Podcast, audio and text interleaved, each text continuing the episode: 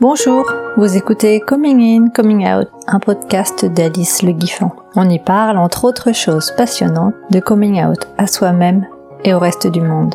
Bonne écoute Bonjour Oriane, on recommence même si c'est dans la suite de la première interview. Rebonjour. et du coup, euh, on se demandait comment commencer cette interview. Et je te proposais de, comme d'habitude, raconter ce que tu as envie de raconter, mais peut-être en commençant par... Euh, quelle enfance t'as eu, quel genre de petite fille t'étais, pour te donner un petit point de départ. Mhm. D'accord. si ça te va. Ok, mais je vais essayer.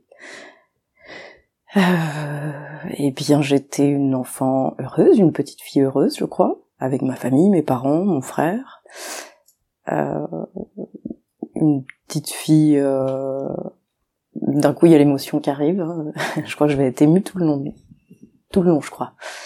Euh, euh, une petite fille, euh, oui, heureuse, avec des amis, une famille aimante, peut-être une petite fille avec des codes, on va dire, de, de petite fille.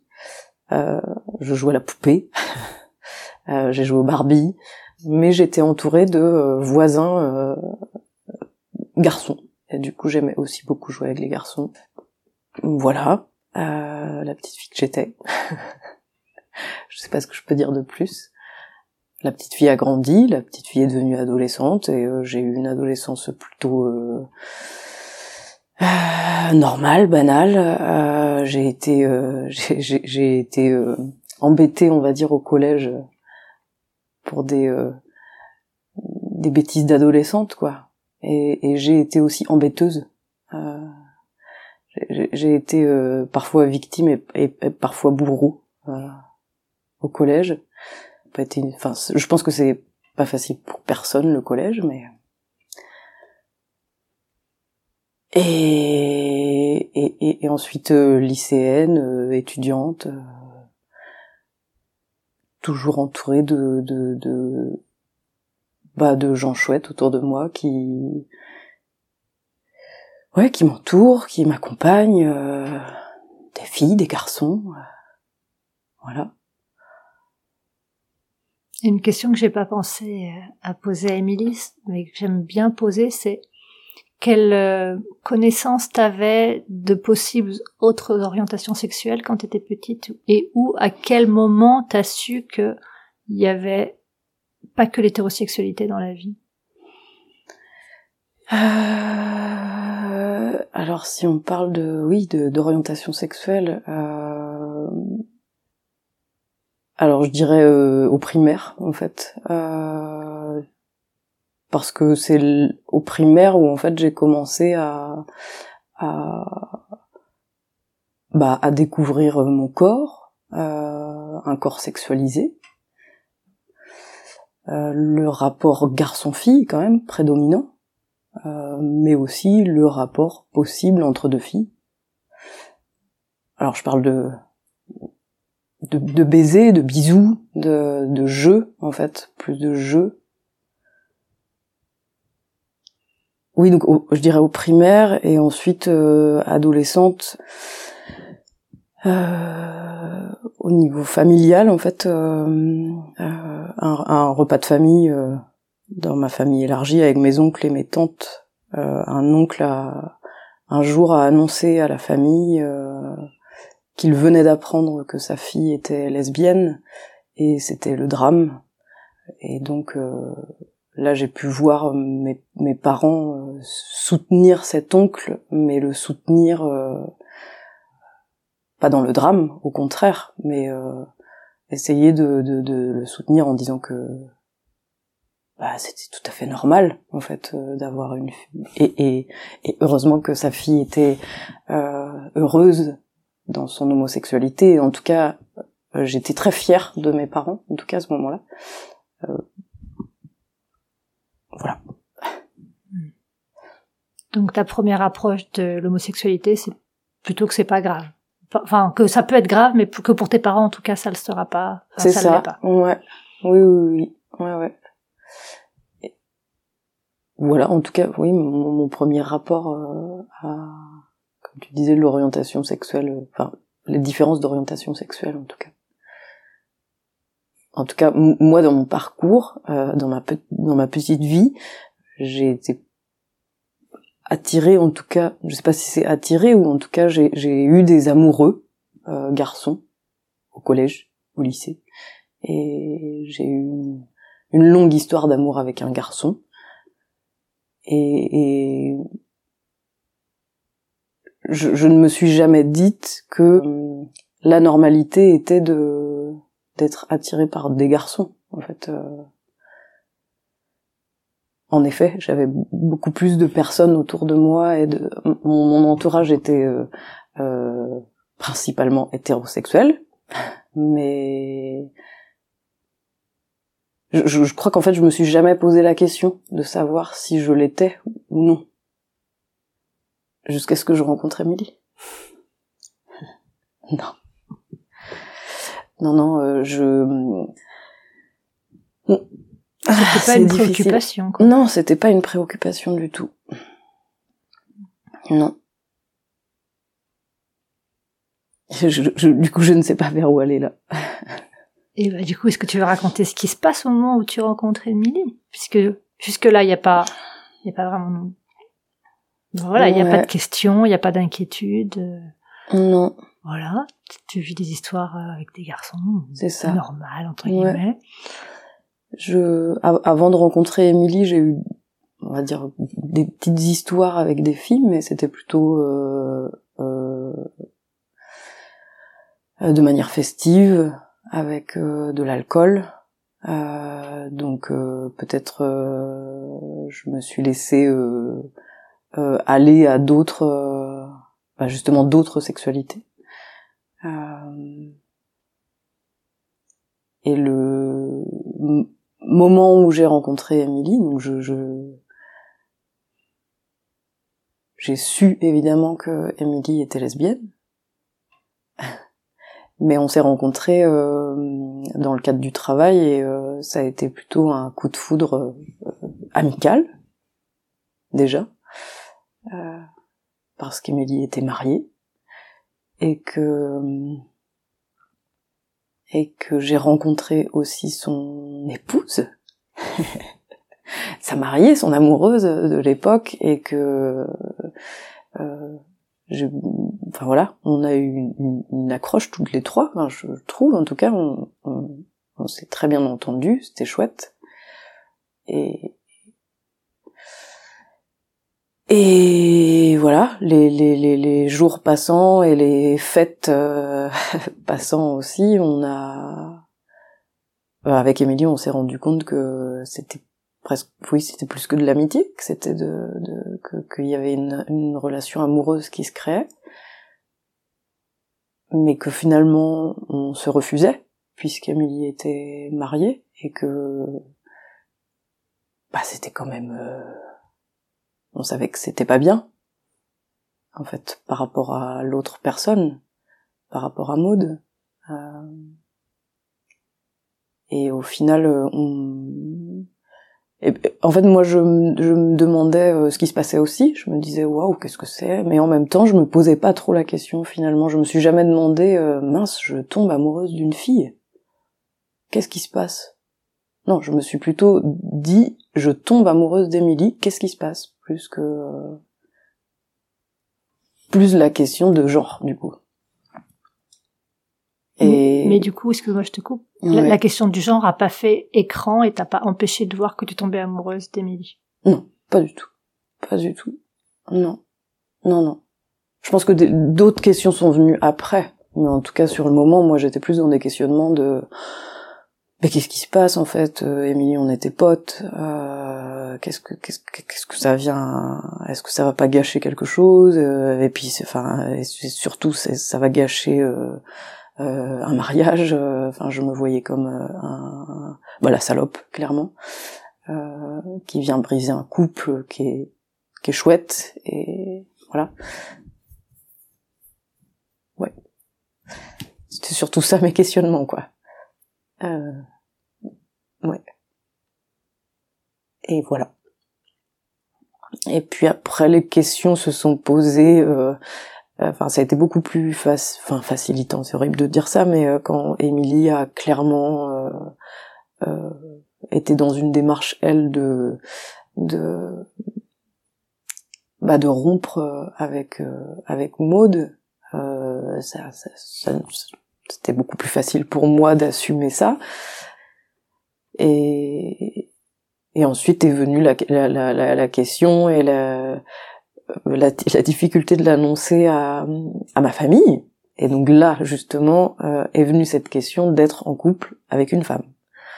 Euh, euh, et finalement, ça s'est super bien passé parce que j'avais confiance en mes parents et que et que bah de par notre histoire familiale et du fait que euh, à aucun moment euh, mes parents n'ont eu de propos euh, homophobes par rapport à ma cousine et par rapport à un autre cousin aussi homo. Je me disais que de toute façon ils m'accepteraient tel que je suis et mais j'ai eu peur parce qu'ils connaissaient bah, Cédric, le garçon avec qui euh, j'ai eu une relation pendant sept ans, il l'appréciait énormément. Je pense que eux aussi s'étaient projetés euh, sur euh, moi avec lui en couple avec des enfants certainement. et du coup j'avais peur de les décevoir parce que je pense que mes parents aimeraient que j'ai des enfants. Et enfin ouais, je crois que c'est surtout ça, moi, qui m'a... Voilà. Euh, je vais y arriver. Mais oui, moi, c'est surtout ça, ouais, qui m'a...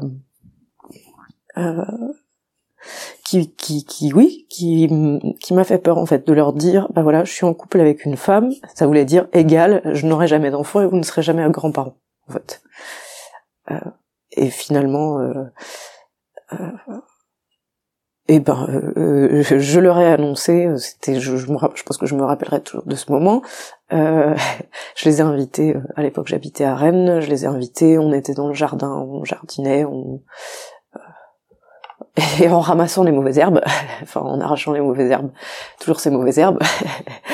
Mais euh, je leur ai dit, bah voilà, j'ai quelque chose d'important à vous dire et, et bah voilà, je suis en couple avec une femme, euh, elle s'appelle Émilie et, et voilà, je suis heureuse, je suis bien et du coup, bah, mes parents ont presque été soulagés. Ah, c'est ça que tu nous annonces. On pensait que tu allais nous annoncer quelque chose de plus dramatique et voilà, on s'est pris dans les bras et on s'est dit qu'on s'aimait et et et, euh, et ben on se dit jamais ça et on se prend jamais dans les bras. Et euh, c'était super ce moment, c'était top. Et euh, une heure après, Émilie était là avec nous et on allait au resto et, euh, et en fait, ça n'a jamais été aussi simple en fait, je crois. Et ça a été top. Et j'ai jamais eu de, jamais eu de reproches de mes parents, jamais eu de, non. Mais j'imagine qu'au fond d'eux, euh... suppositions. Hein? Les suppositions. Oui, les suppositions.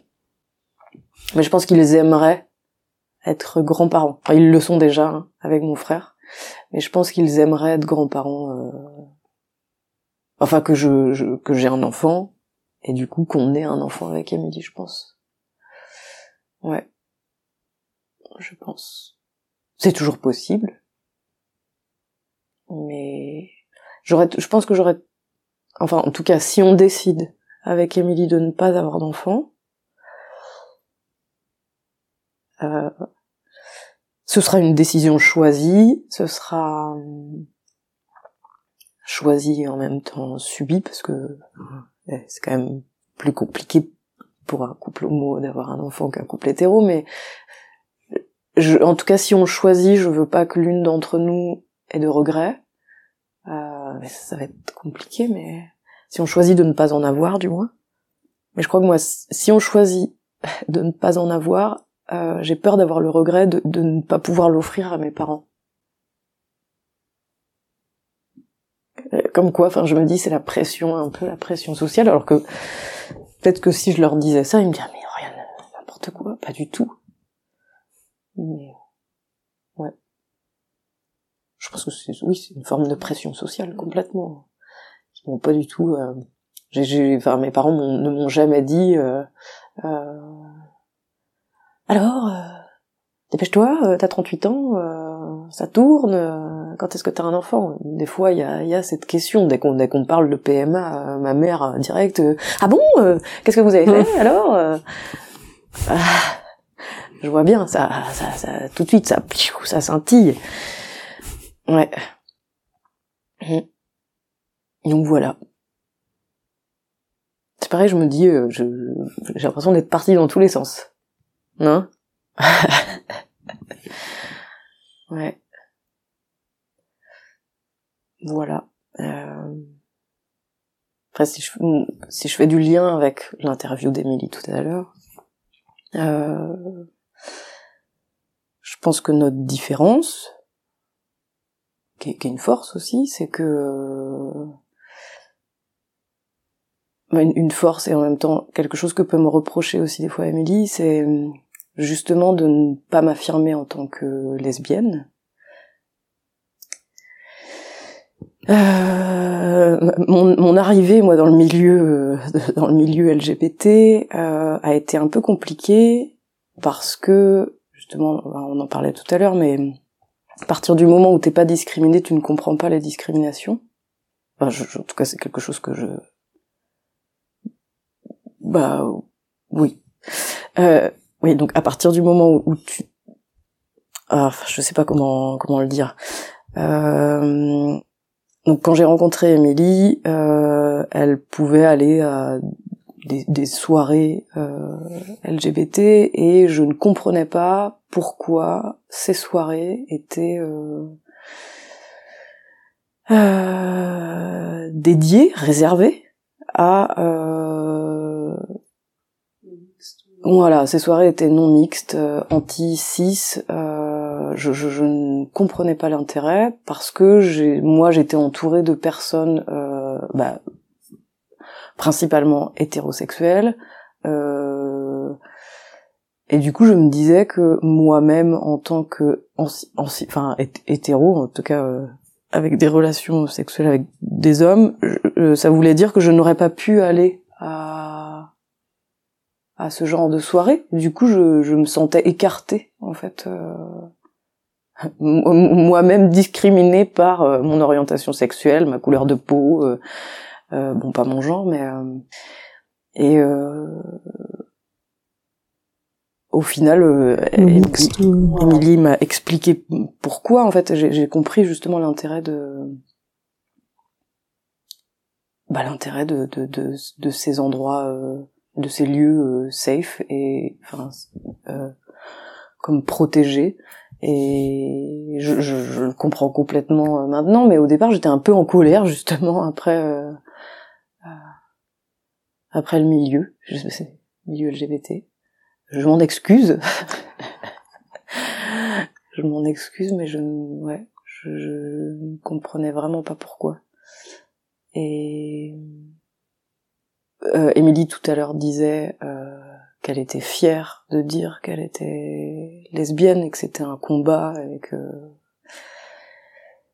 eh bien, euh, bah, je disais nos différences, c'est que moi je, ne milite pas parce qu'en fait je, me, je ne me sens je ne me sens pas légitime en fait. Euh, euh, pour moi, je suis en couple avec une femme, mais je suis en couple avant tout avec euh, Émilie, en fait, euh, avec une personne. Et là, tu parlais d'orientation sexuelle, on parle de pansexualité, je crois, même si J'aime vraiment pas les cases, moi, mais euh, bah voilà, je suis amoureuse d'Émilie et, et je ne me revendique pas lesbienne et et, et, Émilie aimerait bien que je le fasse, mais moi j'y arrive pas.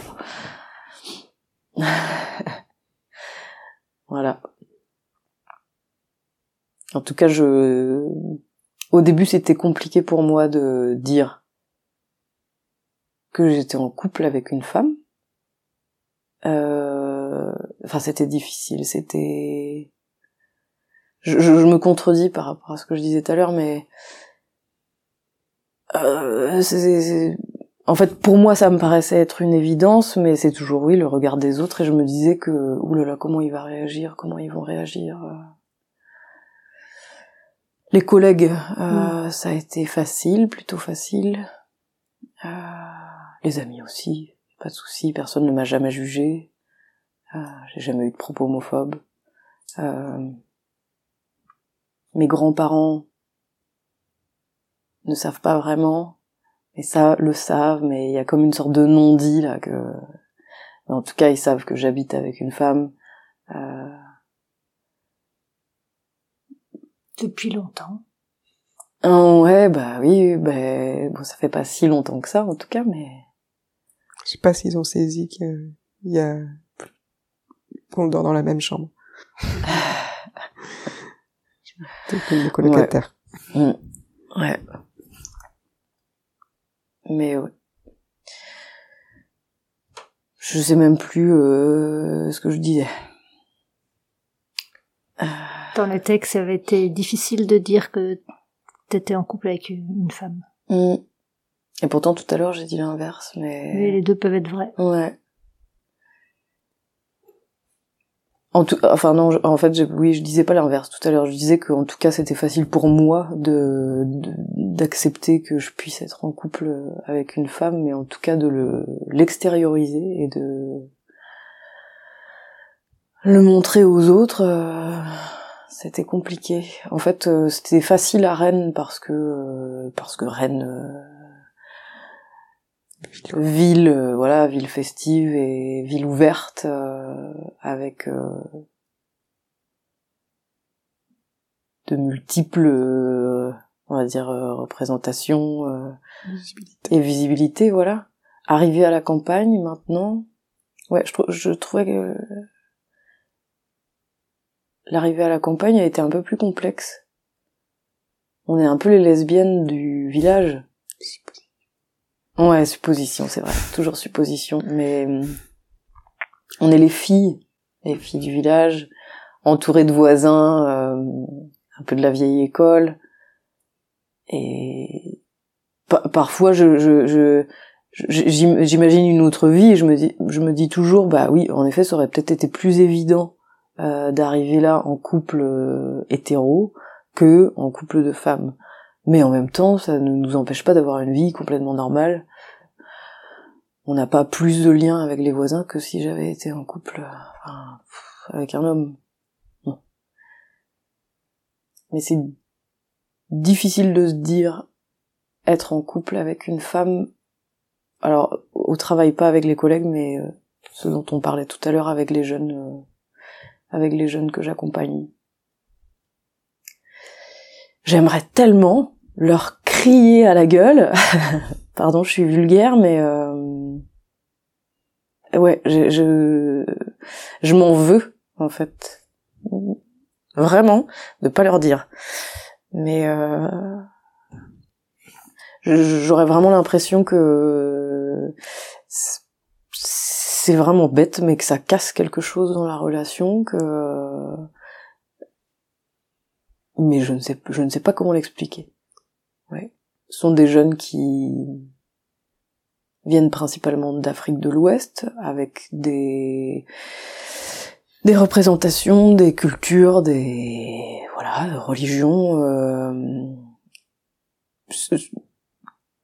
enfin avec aussi des, des, des, des parfois des propos homophobes en fait euh, et ça, ça ça me révolte. Je boue à l'intérieur. Alors heureusement je j'arrive à revenir sur euh, les propos homophobes mais j'aimerais tellement aussi me bah, me baser sur ma propre histoire en fait euh, leur expliquer euh,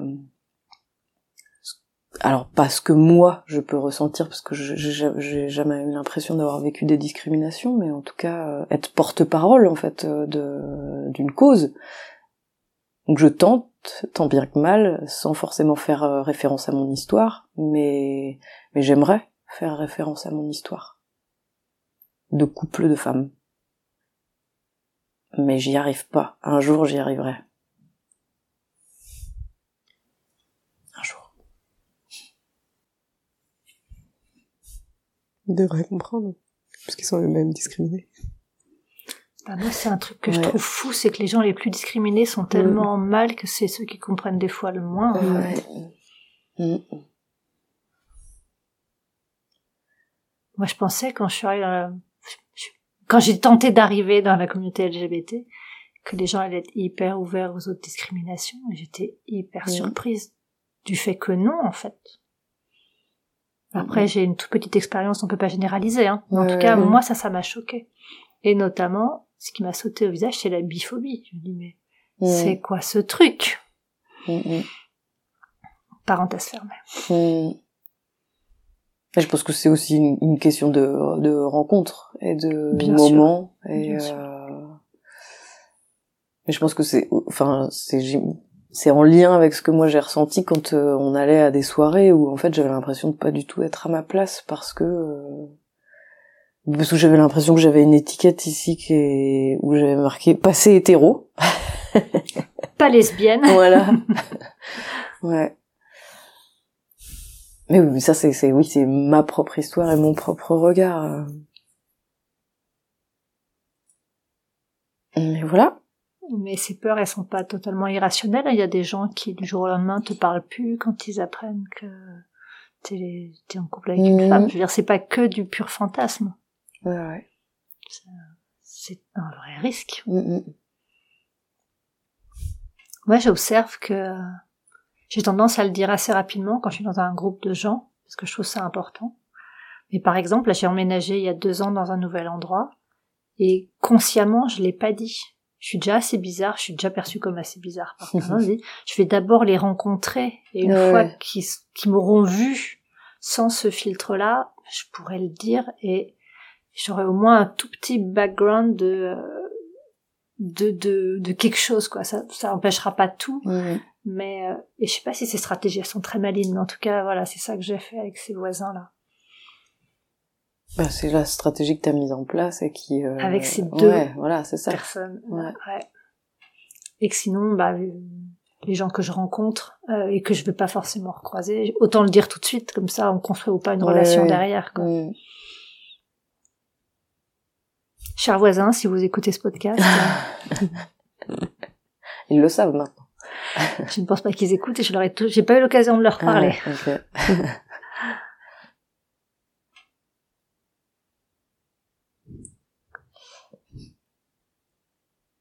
et euh, je peux revenir sur la question des enfants. Bien sûr. Euh, la question, elle se pose parce que vous savez pas si vous avez envie ou parce que c'est si vous aviez envie, ce serait compliqué à mettre en œuvre, ou juste parce que tu sais que toi, tes parents seraient contre. Enfin, comment elle se pose pour vous si vous avez envie, si tu as envie d'en parler?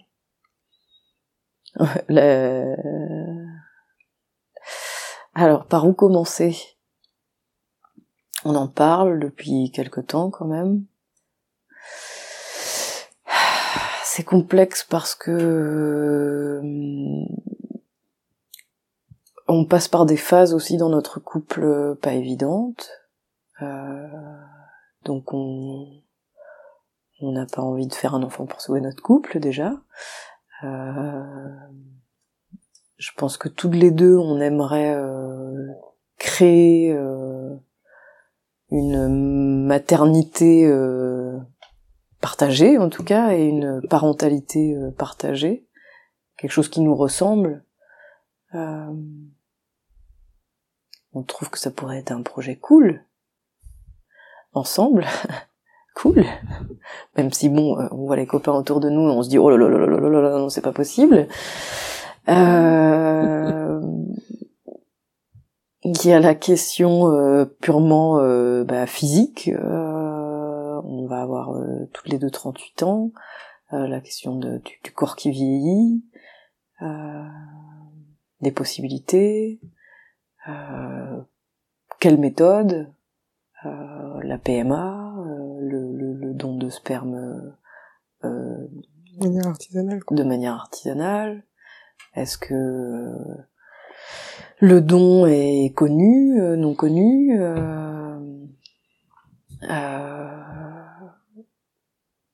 Qui porte l'enfant? Est-ce que voilà, on est passé par euh, toutes ces questions avec euh, la prise des médicaments d'Amélie. Euh, est-ce que la maternité est envisagée, envisageable? Moi, ça me questionne beaucoup. Je, je, je crois que j'aurais beaucoup de mal à voir Émilie avec, enfin, continuer la, la prise de médicaments et être enceinte.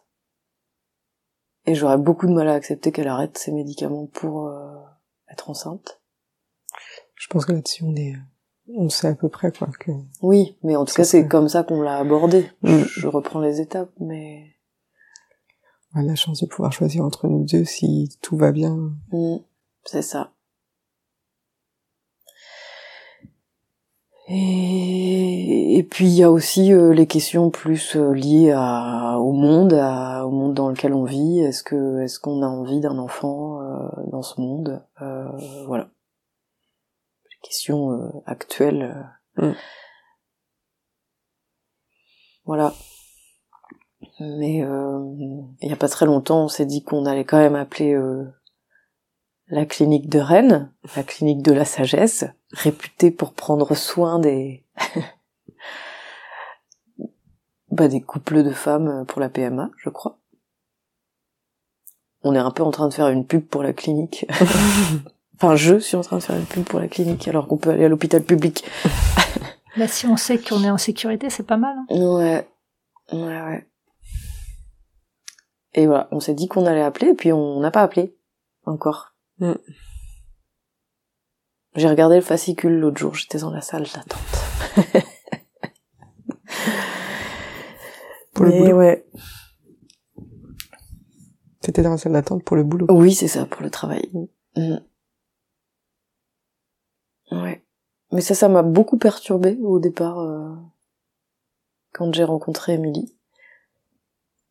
Euh, ouais, ça m'a beaucoup perturbé euh, parce que je me suis dit que bah, je m'engageais dans une histoire où j'avais envie de m'engager, mais qu'en fait je savais que mes désirs de maternité bah, seraient pas, euh, ne seraient pas euh, assouvis, même si je n'aime pas ce terme, mais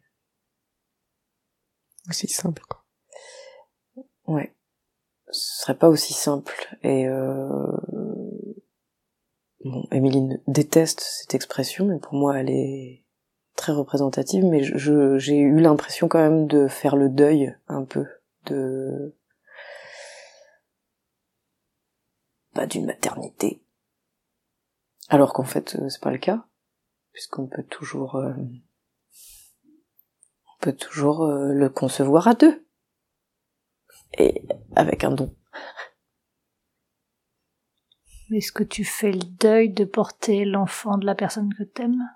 Aussi, ouais. Ouais, ouais. Je pense. Ouais. Et oui. Mm. Mais il y a la méthode ROPA pour ça. C'est quoi? Eh bien, la méthode ROPA, euh, alors je sais pas ce que ça veut dire R-O-P-A, mais en tout cas c'est la, ce qu'on appelle la maternité partagée. Euh, c'est pas une méthode qui est légale en France. Elle est légale en Espagne. En tout cas en Espagne, euh, ailleurs. En tout cas, enfin, moi je vais l'expliquer à travers l'histoire de d'un couple de copains. Euh, euh, qui est particulière. Bah, je, je sais pas si je veux parler de leur histoire ou pas, mais en tout cas, euh, si on faisait cette méthode-là avec Émilie en Espagne, euh, on pourrait prélever des ovocytes d'Émilie pour euh, les... les implanter. en moi. Voilà. Mais du coup, il faut quand même un don de sperme. Oui, oui, oui, oui, il y a toujours ça. Ouais, ouais, bien sûr. Juste que tu portes pas ton enfant. Ouais, non, non, mm. exactement. Mais je porterai l'enfant d'Émilie. Votre enfant. Voilà. Ouais. il y a ah. cette possibilité-là. Juste les gènes. Pas mon enfant. oui, les gènes. Oui, Ouais. Oui, c'est une façon de s'exprimer qui est un peu tendue. Ouais. Non, je pensais qu'il prenait euh, tes gènes pour les mettre dans un spermatozoïde et que ça fasse votre enfant. Maintenant, ils font pas encore ça. Non, non, je pense pas, non. non. Mais comme Emilie euh, a des gènes qui euh, dysfonctionnent, Comme Oui. elle a le gène, euh, Pink, non, c'est pas le pink one. On a tous le gène, mais qui est défaillant. quoi. Voilà, a le gène pink one qui est défaillant. Je, je sais pas si je veux récupérer ces gènes. C'est une maladie héréditaire, du coup. Dans mon cas, c'est génétique. Mm. Donc c'est des risques, mais pas vraiment. C'est très minime le risque, mais on, on le sait. Donc c'est, on connaît le risque, donc euh, Mm. On se dit peut-être autant éviter ça à l'enfant. ça se trouve t'as d'autres gènes. euh, Ah ben oui, encore, c'est vrai, c'est vrai. Bah ouais, on sait, on sait jamais. C'est pour ça. C'est toujours un pari euh, quand tu fais un enfant. Mm. Voilà. C'est clair que ça fait beaucoup de questions. Ah oui, C'est tellement plus simple de le faire par accident, en fait. c'est ça. Il y a tellement de couples hétéros qui ont cette chance-là. Ah ouais. On a cette chance, mais nous on a la chance de vraiment y réfléchir, Oui, ouais, ouais. d'avoir vraiment envie. Mais quelqu'un hier disait euh, à la conférence gesticulée, euh, finalement, on passe notre vie à éviter d'avoir des enfants. La plupart du temps de notre vie. euh, Mm. En tout cas pour euh, personne hétérosexuelle, du coup, mais... Ouais. C'est clair que c'est un des trucs qui m'a tellement soulagée Mm. quand j'ai arrêté de coucher avec des hommes.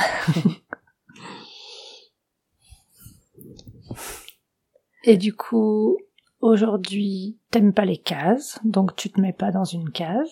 Pas vraiment, non. En tout cas, pas dans la case lesbienne. Euh, je suis en couple avec une lesbienne. C'est ça. Voilà. Mm. Et moi, je suis une femme euh, amoureuse. Et ben non, je, je, parce que je parlais de pansexualité tout à l'heure, mais en fait, euh, même ça, ça me paraît être. euh, je, je- non, je j'aime euh, j'aime une personne surtout quoi. Voilà. Est-ce que vous seriez d'accord pour qu'on fasse une toute petite parenthèse? Je sais pas si ma question est pertinente, mais en quoi ce serait important pour toi qu'elle puisse se dire lesbienne? Et euh, est-ce que c'est ça? Est-ce que c'est vraiment c'est ça que ce serait important? Et si oui, Euh, Ou si non, je pense pas que je fasse aussi important ça que ça, en fait, qu'elle euh, se revendique lesbienne. C'est, c'est notre différence, en fait. C'est juste que notre histoire est différente, c'est que du coup, ça, mais en fait, non, c'est, pour moi, c'est pas important qu'elle se revendique lesbienne, c'est juste que ce soit important qu'elle, euh, qu'elle euh, revendique qu'elle soit avec une femme, en tout cas. Qu'elle s'en soit fière, en tout cas. Plus que ça. Plus que le fait d'être lesbienne ou pas. Et qu'elle fait, mine de rien, partie de cette cul- enfin, de cette communauté. T'aimes pas la communauté, mais t'es rentré dedans. ça te fait réagir?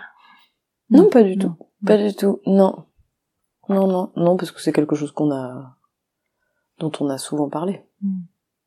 Mais quand Émilie toujours, enfin, Émilie parlait du mariage pour tous tout à l'heure, et qu'elle disait euh, qu'elle était en colère après ses amis euh, qui n'ont pas, bah, qui n'ont pas été euh, la soutenir et et ben du coup je m'en veux moi. Parce qu'à cette époque-là moi j'étais pas du tout pas du tout pas du tout là-dedans en fait j'étais un peu déconnectée aussi euh, pas d'image pas de j'ai j'ai pas vu euh, autant la violence en fait euh. Ah, du coup je me dis bah mince j'ai raté plein de choses là Et du coup je me dis bon bah je, je, je, je- on n'est pas je, je ne suis pas celle qu'elle aurait aimé que je sois Mm.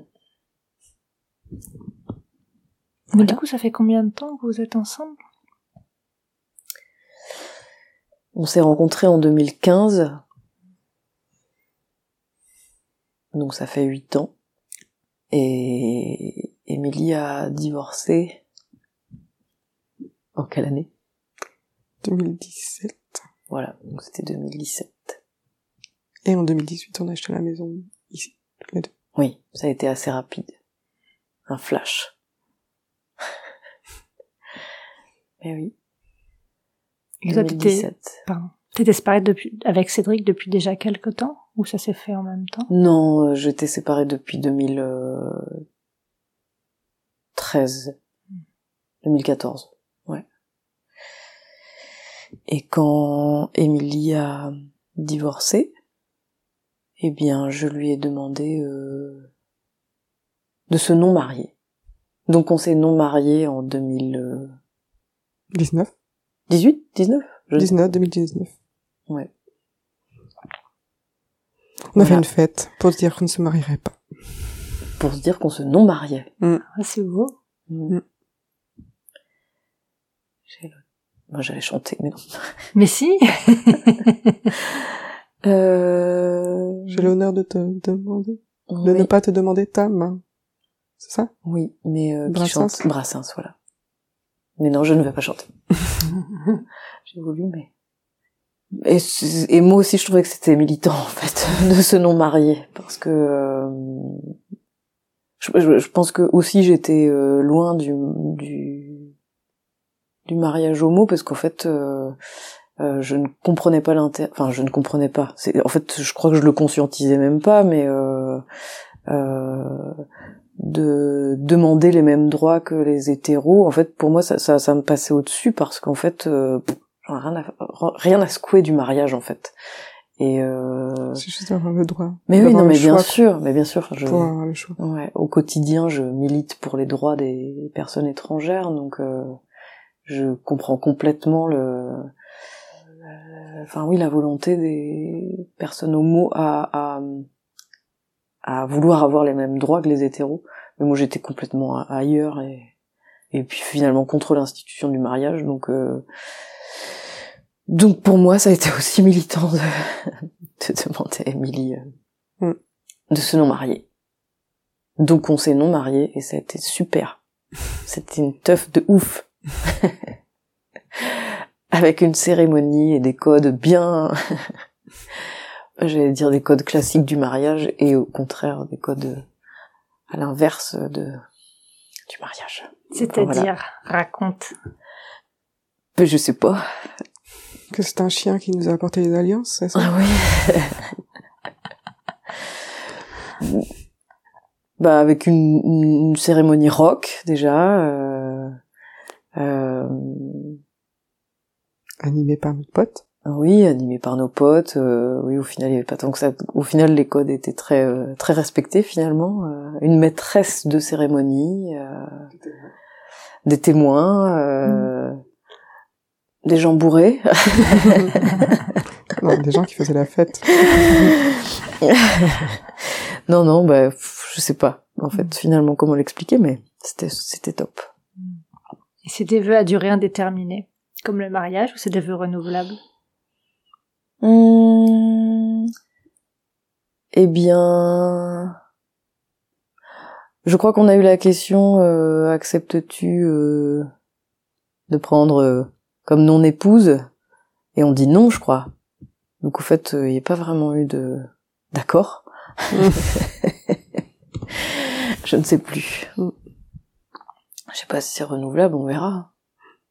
On pourra fêter nos, nos cinq ans de non-mariage bientôt.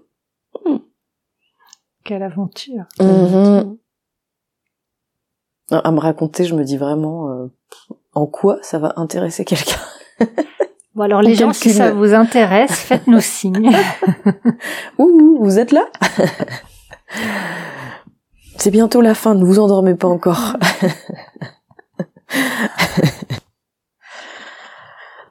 ouais. Les gens se sont déplacés quand même. Pour le non-mariage. Des fois, les gens, on nous dit toujours que pour un mariage, tu te déplaces toujours. Mais les gens se sont déplacés pour notre non-mariage, donc c'est envie de fêter ça aussi. Comme un mariage. Ah oui. Comme un non-mariage. Mm. C'était un vrai événement. C'était un non-mariage, mais un vrai événement. Ah bah oui, oui, oui, oui. Ouais, ouais. Qui a pas été très pris au sérieux par nos familles, même nos parents, mais, euh, Mais c'est tout ça parce qu'on ne les a pas invités. si, tu les as invités, toi. Mm. Ou c'était un peu étriqué, tout ça. Et du coup, tu t'es retrouvé à fréquenter un peu le milieu queer. Mhm. Avec quel degré de confort, de joie ou de...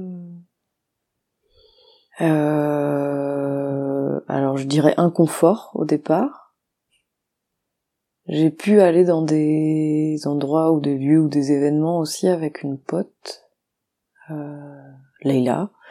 Euh, c'était à Toulouse et euh, alors je, je, je, dis toujours ça. J'étais dans l'inconfort, mais je pense qu'il y avait aussi une question de rencontre, de personnes aussi et et à l'époque, bon, c'était il y a pas si longtemps que ça, bah, je trouvais que les gens qui étaient euh, euh, autour de Leila, de ma pote, euh, euh, bah, c'était des, personnes qui avaient une sacrée gouaille, quoi, une sacrée personnalité, et je me sentais complètement intimidée et du coup pas pas du tout à ma place parce que j'avais l'impression d'avoir marqué sur le front euh, hétéro.